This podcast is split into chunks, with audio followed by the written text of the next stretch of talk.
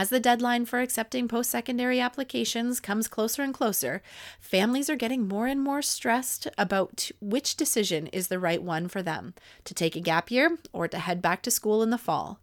In this episode, I'm going to share with you some of the flags that I look for and some of the indicators that I see that a gap year is not the right decision for you. So hopefully you can take a listen and it will help guide you on your journey.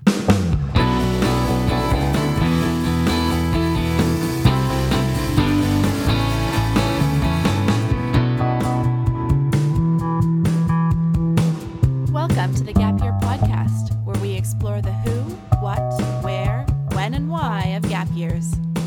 It's real people sharing their stories, ideas, and experts diving deep into how you can make the right decisions in order to have a meaningful gap year. This is the place to be no matter where you are on your gap year journey. I'm Michelle Dittmer, your resident gap year expert. Let's jump right in.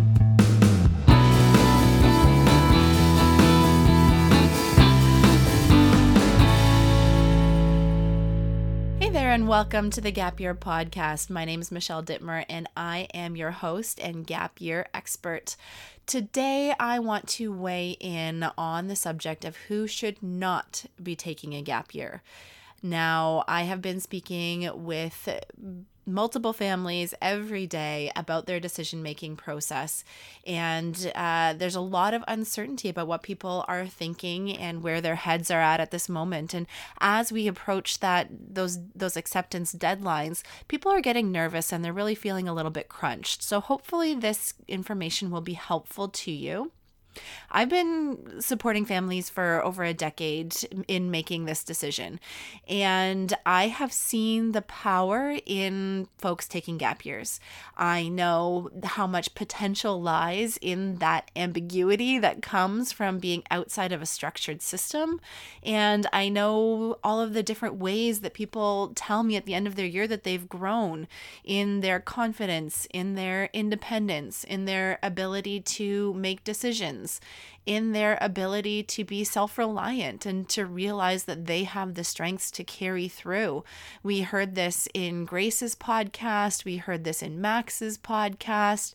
And if you haven't listened to them, I'll link to them in the show notes. But really, the hindsight is twenty twenty for these young people, being able to look back at their year and see how they've grown and changed.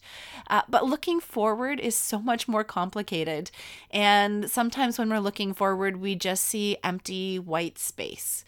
We see the uncertainty. We see the potential for wasted or lost time. And we see that the majority of people are headed off on a different path. But when we shift our, our perception of what lies before us, we can also see adventure. We can also see taking time to explore what really matters to you and to be responsible for your own learning beyond what happens in a textbook and what happens in a classroom, and taking on different challenges, or really seeing that before them is a whole world of opportunity. And and that's that ha- that is all there, regardless of whether covid nineteen came or not. I would be probably publishing this particular uh, episode anyways. But this year, it's just been amplified com- to a completely new level. And, and everybody's favorite word these days is an unprecedented level.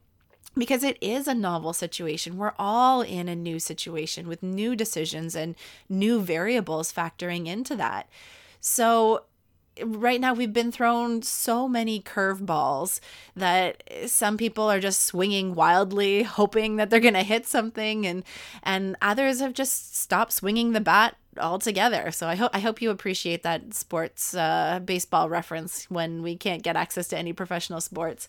But I think it's really appropriate that we're we're just being asked so many different times in so many different ways to make decisions without all the information available to us. And that's a really, really uncomfortable place to be. And I just want to say to all of you out there that there's no right approach to making this decision. Um, and there is no wrong approach. We just don't have all the information. The universities and colleges don't have all the information. I don't have all the information about out exactly what a gap year could look like for you. And we're all doing our very best to come up with the best case scenario. And we're all going to have to remain really agile as things evolve and change, because we don't know where things are going and we don't know when things are going that way. So it's a very, very uncomfortable time for a lot of people. And in speaking with these families, everybody is wondering, well, is a gap year the right thing for me? And the reality comes down to it's only you can make this decision for you. Every family situation is completely unique, from financial requirements to the young person's own skill set and their aptitude for online learning, to the family's values and philosophy and their their risk profile. And I think that it's it's really something that is just so unique. And my goal here is to give you some high-level guidelines, but you really have to sit down and, and go through and do the work yourself, because it's not going to be an easy decision. So although I believe that the gap year pathway, when done purposefully, is so beneficial and, and and can lead to so much growth. And this year, I think that there is even more of an opportunity to really step into the driver's seat and, and take responsibility for the next year amidst all of that ambiguity. But that being said, it's not for everyone. And I don't encourage the folks who I don't think would be a good fit to take this pathway. So just want to be very frank that, that this is not a business. This is a non nonprofit organization that's working to help people have purposeful gap years. And if you're going to be on a path that I think would be an unpurposeful gap year or a purposeless gap year, then I don't think that it is the right decision for you. And I will tell you right out. So in order to serve more of you and to give you some of that, I really wanted to jump in and, and give you some tips and tricks, and to talk about who, when I see them, um, th- what the flags are that pop up to uh, let me know that maybe a gap year isn't the right pathway for you. So if you're listening, hopefully you can see some of this uh, in your own family and, and decide if any of these indicators might exist for you. But before we jump into that, I really want to talk about what is the worst case scenario. And I think it's really important that we keep this in perspective. Although this is a major life decision, um, likely nobody's going to die. Um, it, it won't be the worst decision you've ever made in your entire life. And it's not going to cause any irreversible damage. So just keep that in perspective. So whether you choose to go to post-secondary or you choose to, keep, to take a gap year, um, n- it is not going to end in anything absolutely detrimental. It is not finite. We can adjust our course as we go. So in the very, very worst case scenario, if you choose to take a gap year, um, the worst case scenario is that it was a very demotivating year and the young person felt that it was a waste of their time and that they're no further ahead. Um, and maybe that they feel that their peers are a year ahead of them. Uh, and that is the absolute worst case scenario. Gap years are meant to move you forward and help you achieve your, your own goals. But if that's not there for you, then you just need to, to recognize that, um, that maybe you're a year older and there are some things that came of that year. But for the most part, um, most of us can look back on our lives and, and look back at years that maybe weren't as enjoyable or weren't as productive as we had hoped, but we all move past that. And, and a year in the scope of what's looking to be a hundred plus years of life, um, it, it might be worth the gamble to, to step into a gap year this year. Um, So let's jump into what are those indicators that I looked for for people to not take a gap year. So the big one at the top of people's mind right now is what is the school situation that they are being faced with, and how does that play into their decision? And that's what's actually bringing a lot of families to me, uh, is the uncertainty of what's happening in September, and that September is not going to be the September that they had been anticipating. And so when it comes to this, this is only a small piece of what I look like for the fit for a gap year, but it's top of mind for most of your family. So I really want to get this uh, out and into the open first and foremost.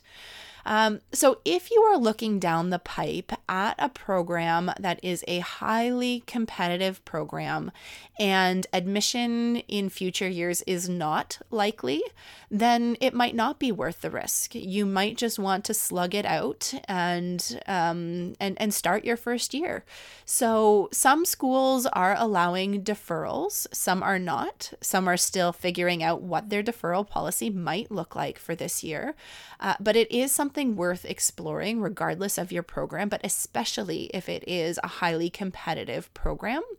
And what a deferral is, is it's an opportunity once you have accepted your offer to reach out to the school and say, I would love to come, but September twenty twenty doesn't look like the right fit for me. I would be much suited to start in twenty twenty-one.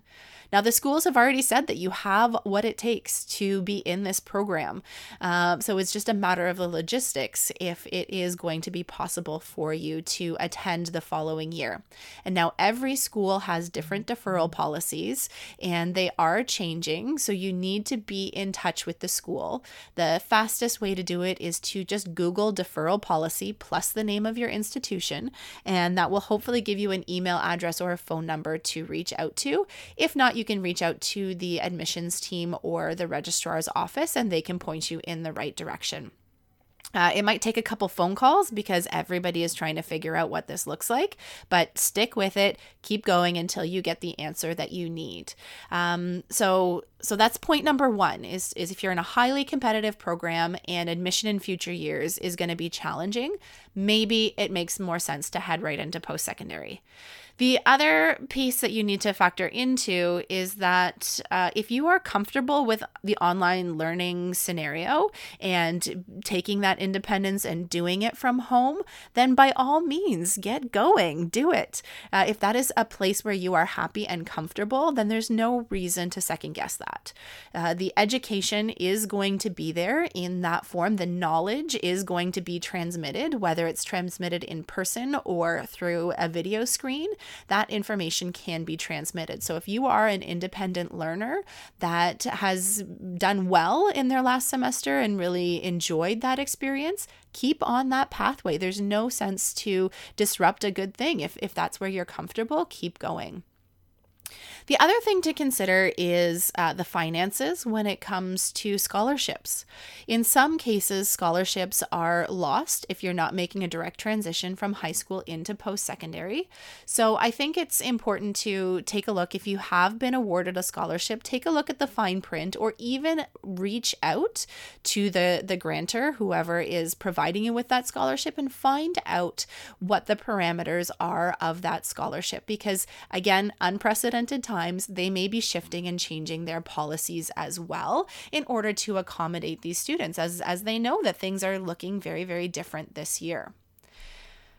Now, to, to keep things in perspective, when it comes to the school side of the decision, schools are adapting and changing, and they are trying to figure it out just as the rest of us are. Um, they are not, they don't have any additional information. They don't have any foresight that we don't have. So they are looking to, to make the adaptations that they need to have a really meaningful or as meaningful as possible, uh, but different experience for their first year students.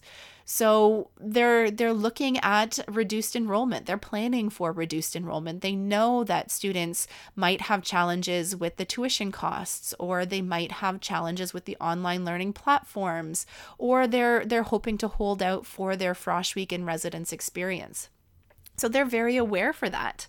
And that means they're also planning for increased enrollment in twenty twenty-one. Um, they need to... To un- they already understand that there's going to be reduced this year, therefore there's going to be a boom next year. So they're already planning for that and looking at that. So don't feel that if you don't go this year, that next year is going to be uh, another hot mess, um, because they, they have a longer runway to figure out what's going to happen for September twenty twenty-one. And I can tell you that September twenty twenty-one enrollment is going to look different than September twenty nineteen and different than September twenty twenty. me. So I think you just need to to step into that and be comfortable with the fact that things are going to be different and we don't know what it's going to look like, but we're all in the same boat when it comes to those spots at university. And um, I, I think it's just important to keep that in mind. Now, I, I want you to remember here that I am not anti-education. I am not anti-university or anti-college. I think everybody um, who who needs or has a hunger to learn more should be pursuing post-secondary uh, education at some point when it is right for them. And I think that that right now we also need to recognize that to a certain extent, universities have to think like a business right now. They have salaries to pay. They have buildings to keep open. They have research projects that can't be stopped. And they are they are forced under the same pressures that every other organization out there is. And so they do need bums in seats to stay afloat. Your tuition money is important to them. Um, they are building the plane as they fly. They don't have all the answers. They're trying to, to make lemonade just like the rest of us. And so education is going to look and change over the course of this year even.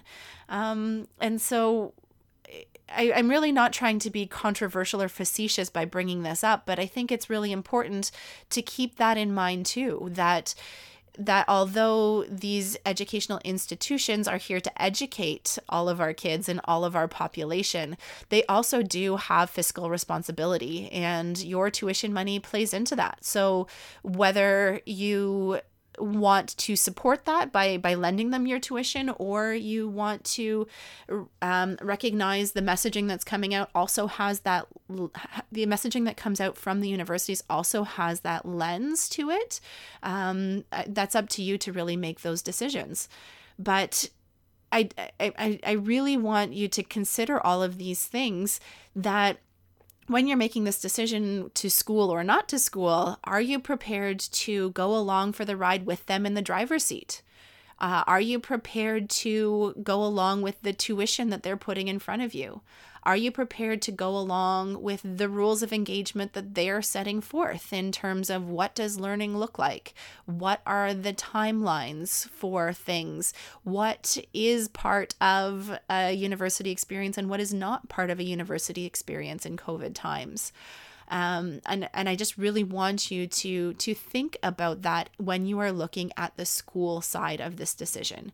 Um, the flexibility that comes from a gap year is that you get into the driver's seat. And if in three months' time, we're now allowed to travel, that you could change your plans on a dime. If in two months' time, we are locked down completely and we need government approval to leave our house, then you can change your plans accordingly. You're not at the beck and call of um, a third party out there. So that's something to also consider um, when it comes to, to whether you should be pursuing um, heading into university or not. But what it comes down to is this is really, to go or not to go to school is really a highly personal decision based on your own family values, on how you perceive where the risk lies. And a good old pro and con list is going to go really far in this situation. Sitting down and hammering out and being very clear about what are the benefits of going to post-secondary and what are some of the drawbacks, and then do a similar list for a gap year. And uh, I think that will really, really help you. And if you need a little bit more support on that, a couple weeks ago, I did uh, an episode on values-based decision making, and I will make a link to that in the show notes as well. Now, beyond the school discussion, there are other things that I look for that tell me that somebody is not a good fit for taking a gap year. So the things that I look for are family dynamic. And I'm going to use the terms kid and parent in this. I know you're not a kid. I know that they're not little kids, um, but it's the easiest way to distinguish between the two in this relationship. So please bear with me as I use the word kid. Um, the first thing that I look for uh, that's a big flag for me is, is there a disconnect between the parents and kids? in every situation, parents are cheerleaders, they're motivators, they're inspirations, they're a support system. And that is really important on a gap year because there is so much ambiguity. You're charting your own path. There's so many decisions to make, and you're adapting your plans, and you're doing something different than your peers. Um, you really need some adult support in this process to, to build the skills in order to be comfortable in those situations. Now, you don't need to have like an A plus plus relationship, uh, but there needs to be open communication, and there needs to be genuine support of whatever pathway that the family chooses. So you need to, to be there. And this doesn't look like helicopter parenting. This doesn't mean that you need to be making decisions um, uh, for your kid. It's it's that you are there to support them, but not do it for them. And and that's actually the second flag. So the first flag for family dynamic is that they are disconnected from their parents. The second flag is if the parents are overzealous. Um, and in order to have a good gap year, the parents need to be comfortable empowering their kids to make decisions. They need to be comfortable with calculated risk taking, and they need to be ready to let their kids fail and learn from those failures and move themselves forward and really capture the learning. So if that parent is overzealous and is going to be planning and designing that gap year for their kid, that's a flag for me, because this is really an opportunity for that young person to take some leadership in their lives. Um, another flag that I see is if the parents and the kids are misaligned. Uh, everybody needs to be on the same page. And sometimes I get kids who are totally sold and the parents are hesitant, or I get parents who are totally sold and the kids are hesitant. It's equally, if not more important, that the kid in this situation is bought into the pathway. If they don't want to participate in whatever decision has been made, then they're not going to thrive. They're not going to have a positive experience. And this goes both ways, gap year or post-secondary. They need to be uh, alongside of the decision that's being made. Um, So I think that if they really want to be in school, then they will loathe everything that happens on their gap year because it's not where they want to be. So there needs to be alignment for me to recommend a gap year. I also look for um, a sense of re- realistic expectations that the family and the individual have. Um, if they think that somebody else is going to do all the work for them, and just by snapping their fingers or just by deciding to take a gap year, it's going to be a positive experience, that's a flag for me, um, especially this year where formal programs are fewer and far between. Um, there's going to be a lot of independent work that needs to happen. And so if you just think that somebody else is going to step in and, and do all the work, then it's going to be a very, very difficult gap year, because it does take a lot lot of work by on on the part of the individual. Um, sometimes if I hear that the parents are thinking this is going to be some sort of magical solution to whatever the problem is, whether that is mental health or an unmotivated kid or feeling entitled, this is not therapy, um, unless you are registering in a therapeutic gap year program, which do exist. So if you do need information on that, please reach out. Um, this is self-directed and uh, personal and professional development. So if you're looking for a magic solution to a problem, a gap year is probably not the right thing unless we can find a very, very specialized program to address that specific issue. Um, the other one that I kind of touched on before is that they think it's going to be easy, um, and that it will come together without any work. Um, if you think about how much work you put into picking your university program, it's the same amount of work, if not more, for planning a gap year.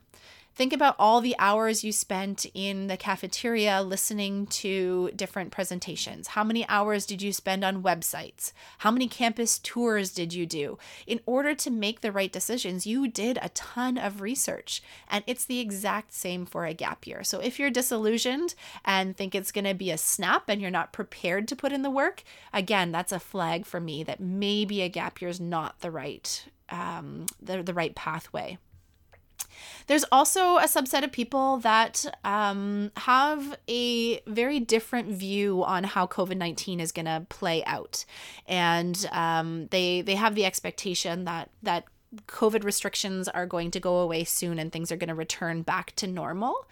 And my big fear with this perception, although it's a very hopeful perception and it can be, it can feel very healthy, I'm concerned that folks with this particular perspective um, will have young people who are going to dream things that are just going to be impossible, and they're going to be disappointed again. And let's face it, they've they've experienced enough disappointment this year. So I really want people who have a good understanding of how COVID restrictions are going to play out. We don't know the timelines for travel, and we don't know what the workplace situation is going to look like.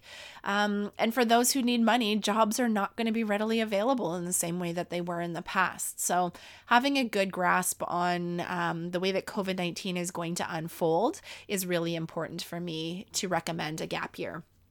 When it looks at, when I have to look at the individual kid in this situation, there's certain characteristics that they have sometimes that send up these flags saying, actually, this individual, not just the circumstance, but this individual is not ready. Um, the first one is a lack of motivation. And this is a tricky one because just by pure brain science, uh, motivation and initiative are really, really challenging for teenagers. So I'm not looking for somebody who gets up for a run at five a.m. every morning or has the rest of their life planned out and they're that type A, go get 'em kind of kid. Um, what I'm looking for is that they have a passion of some kind that they follow through with.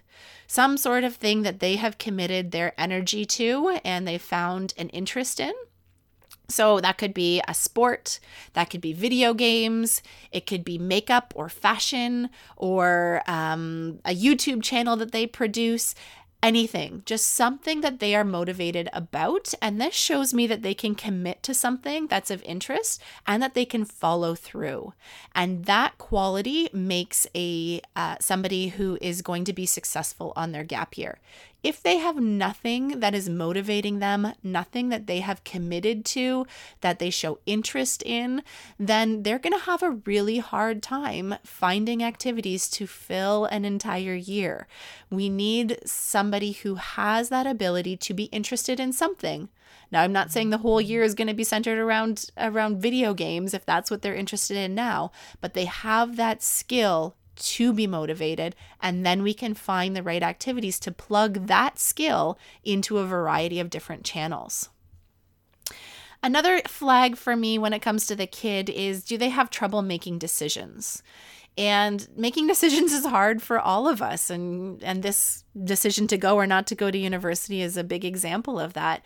But if they are paralyzed by decision making, um, that really prevents forward momentum. And there are so many decisions that you have to make on a gap year. So if that is something that is paralyzing, that's a flag for me.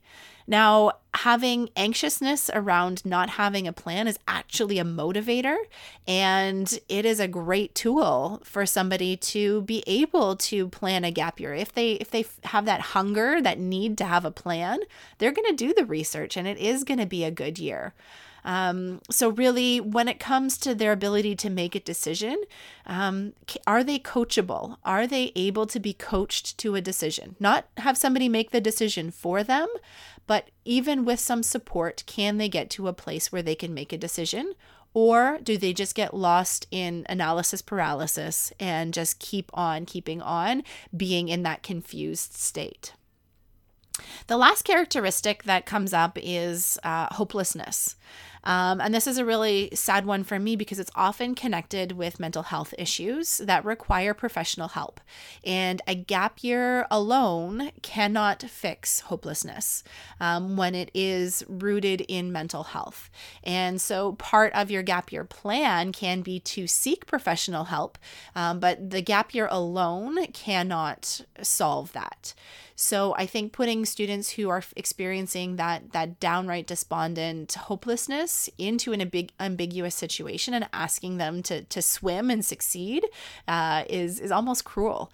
So if they they don't have any spark left in them, it's really time to seek professional help, uh, and that is the best person who's going to advise what the best path forward is.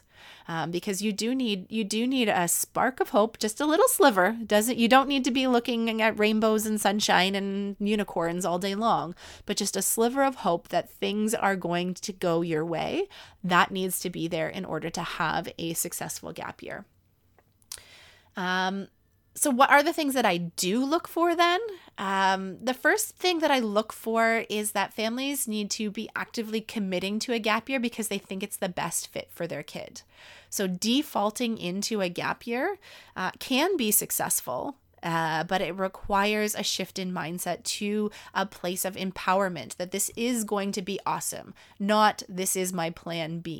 Um, and we need to make that shift as early as possible in order to see the possibility, in order to craft and create and design a year that's really, really exciting for that young person. So actively committing and committing with a positive lens rather than wah-wah, I'm taking a gap year.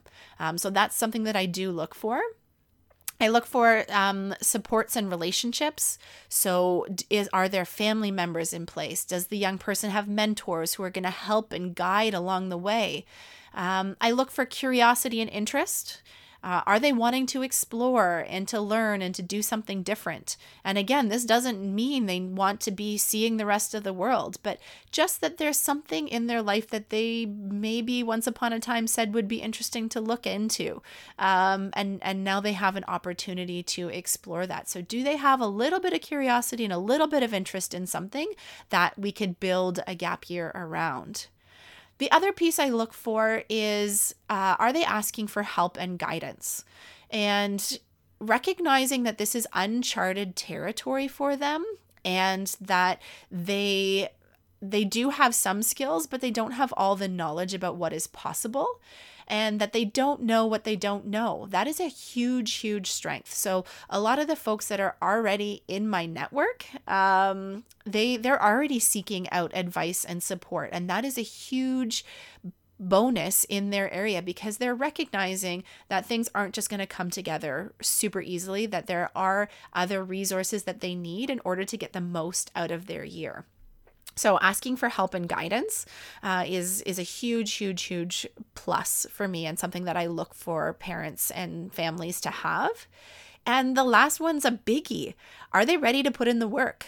When it comes to a gap year, when it comes to life, you're going to get out what you put in. So if you are prepared to get in there and get dirty and try things out and be creative and ask for help and get the support you need, then this is going to be an amazing year. So if you're just going to sit back and put your feet up, you're probably not going to get off the couch. Um, it's it's all about inertia. And when you set yourself up for success and you have the desire and you're going to put in the work to find the right experiences, it's going to come to you. And this is this is a life lesson, and I'm going to go on a little bit of a side tangent here. One of my biggest pet peeves is when people say, Michelle, you are so lucky. You've had so many really cool jobs. And I tell them that luck has nothing to do with it. I work hard. I find opportunities that are out there that meet my interests. I network with people. I connect with people. I create my own path when a path doesn't exist. There isn't very much luck built into that. Um, and the same goes for a gap year. It isn't about luck. It isn't about stumbling across something. It's about putting in the work. And those are the skills that we're going to need moving forward uh, post-pandemic. Those are the skills that are going to make you successful in life. So if you can learn that at seventeen, eighteen, nineteen, and you can leverage those skills on your gap year and you can develop them, imagine what you're going to do in post-secondary. Imagine what you're going to do in the workforce. Imagine what you're going to do to make this world a better place. So I think if you're ready to put in the work and you feel confident that, that your post-secondary plan a year from now is a good one, then a gap year is probably right for you. If you are worried about getting into school next year, if you're worried about missing out on something or being behind, um, and, and that's not something you can get over. If you are thinking that this is going to be an easy walk in the park, then you know what? A gap year might not be for you. So I, I think that I hope that some of these these ideas, either you you feel were you or were not you, and, and is helping you in your decision moving forward. Um, and you might notice that my list didn't include a ton of things that were specifically related to covid nineteen. Um, and, and that's because the circumstances are different, but that doesn't change who a gap year is right for. It just means that more people are considering it and that it is on more people's radar because the alternative is looking different. So um, I am still doing the same work that I have always done. It's just factoring in these new circumstances and the new restrictions around covid nineteen. So if you're listening to this podcast, um, you're already exploring a gap year. You're already putting in the work to do the research and to learn. And you obviously care about this decision. And so there is an audience bias already built in. So if you're there, you're probably a good fit for a gap year. Um, And I am so grateful that you're you're leaning on my expertise and my resources to help guide you in your decision making. And I am here to to help you further. If you if you do need an individual call, please head to the website and book a call with me at w w w dot can gap, C A N as in Nancy, G A P as in Peter, .ca slash call. And uh, you can book a, thirty, a free thirty-minute chat with me, and we can chat through this discussion. And if you need a little bit of support, kind of envisioning what is possible for your gap year, I'm hosting online workshops uh, called Explore, Dream, and Design Your Gap Year. Uh, and you can head to cangap.ca slash online workshop and find out when our next workshop is, because it really is a great way to be able to compare apples to apples. So what does it look like to have uh, an online experience? We have a pretty good idea of what that is going to look like for For, for post-secondary, but you have to be able to compare that to what is going to be possible on your gap year. And that's really what this workshop will help you do, is, is get some traction and some ideas of what your year could look for look like in the future uh, if you do choose the gap year pathway. So I hope that this was helpful. Um, these are just some of my thoughts and some of the things that I look for and some of the things that might help you in your decision-making process. So if you do need that additional support, don't hesitate to reach out. I'm always here and just a phone call away. So until next time, keep on adventuring.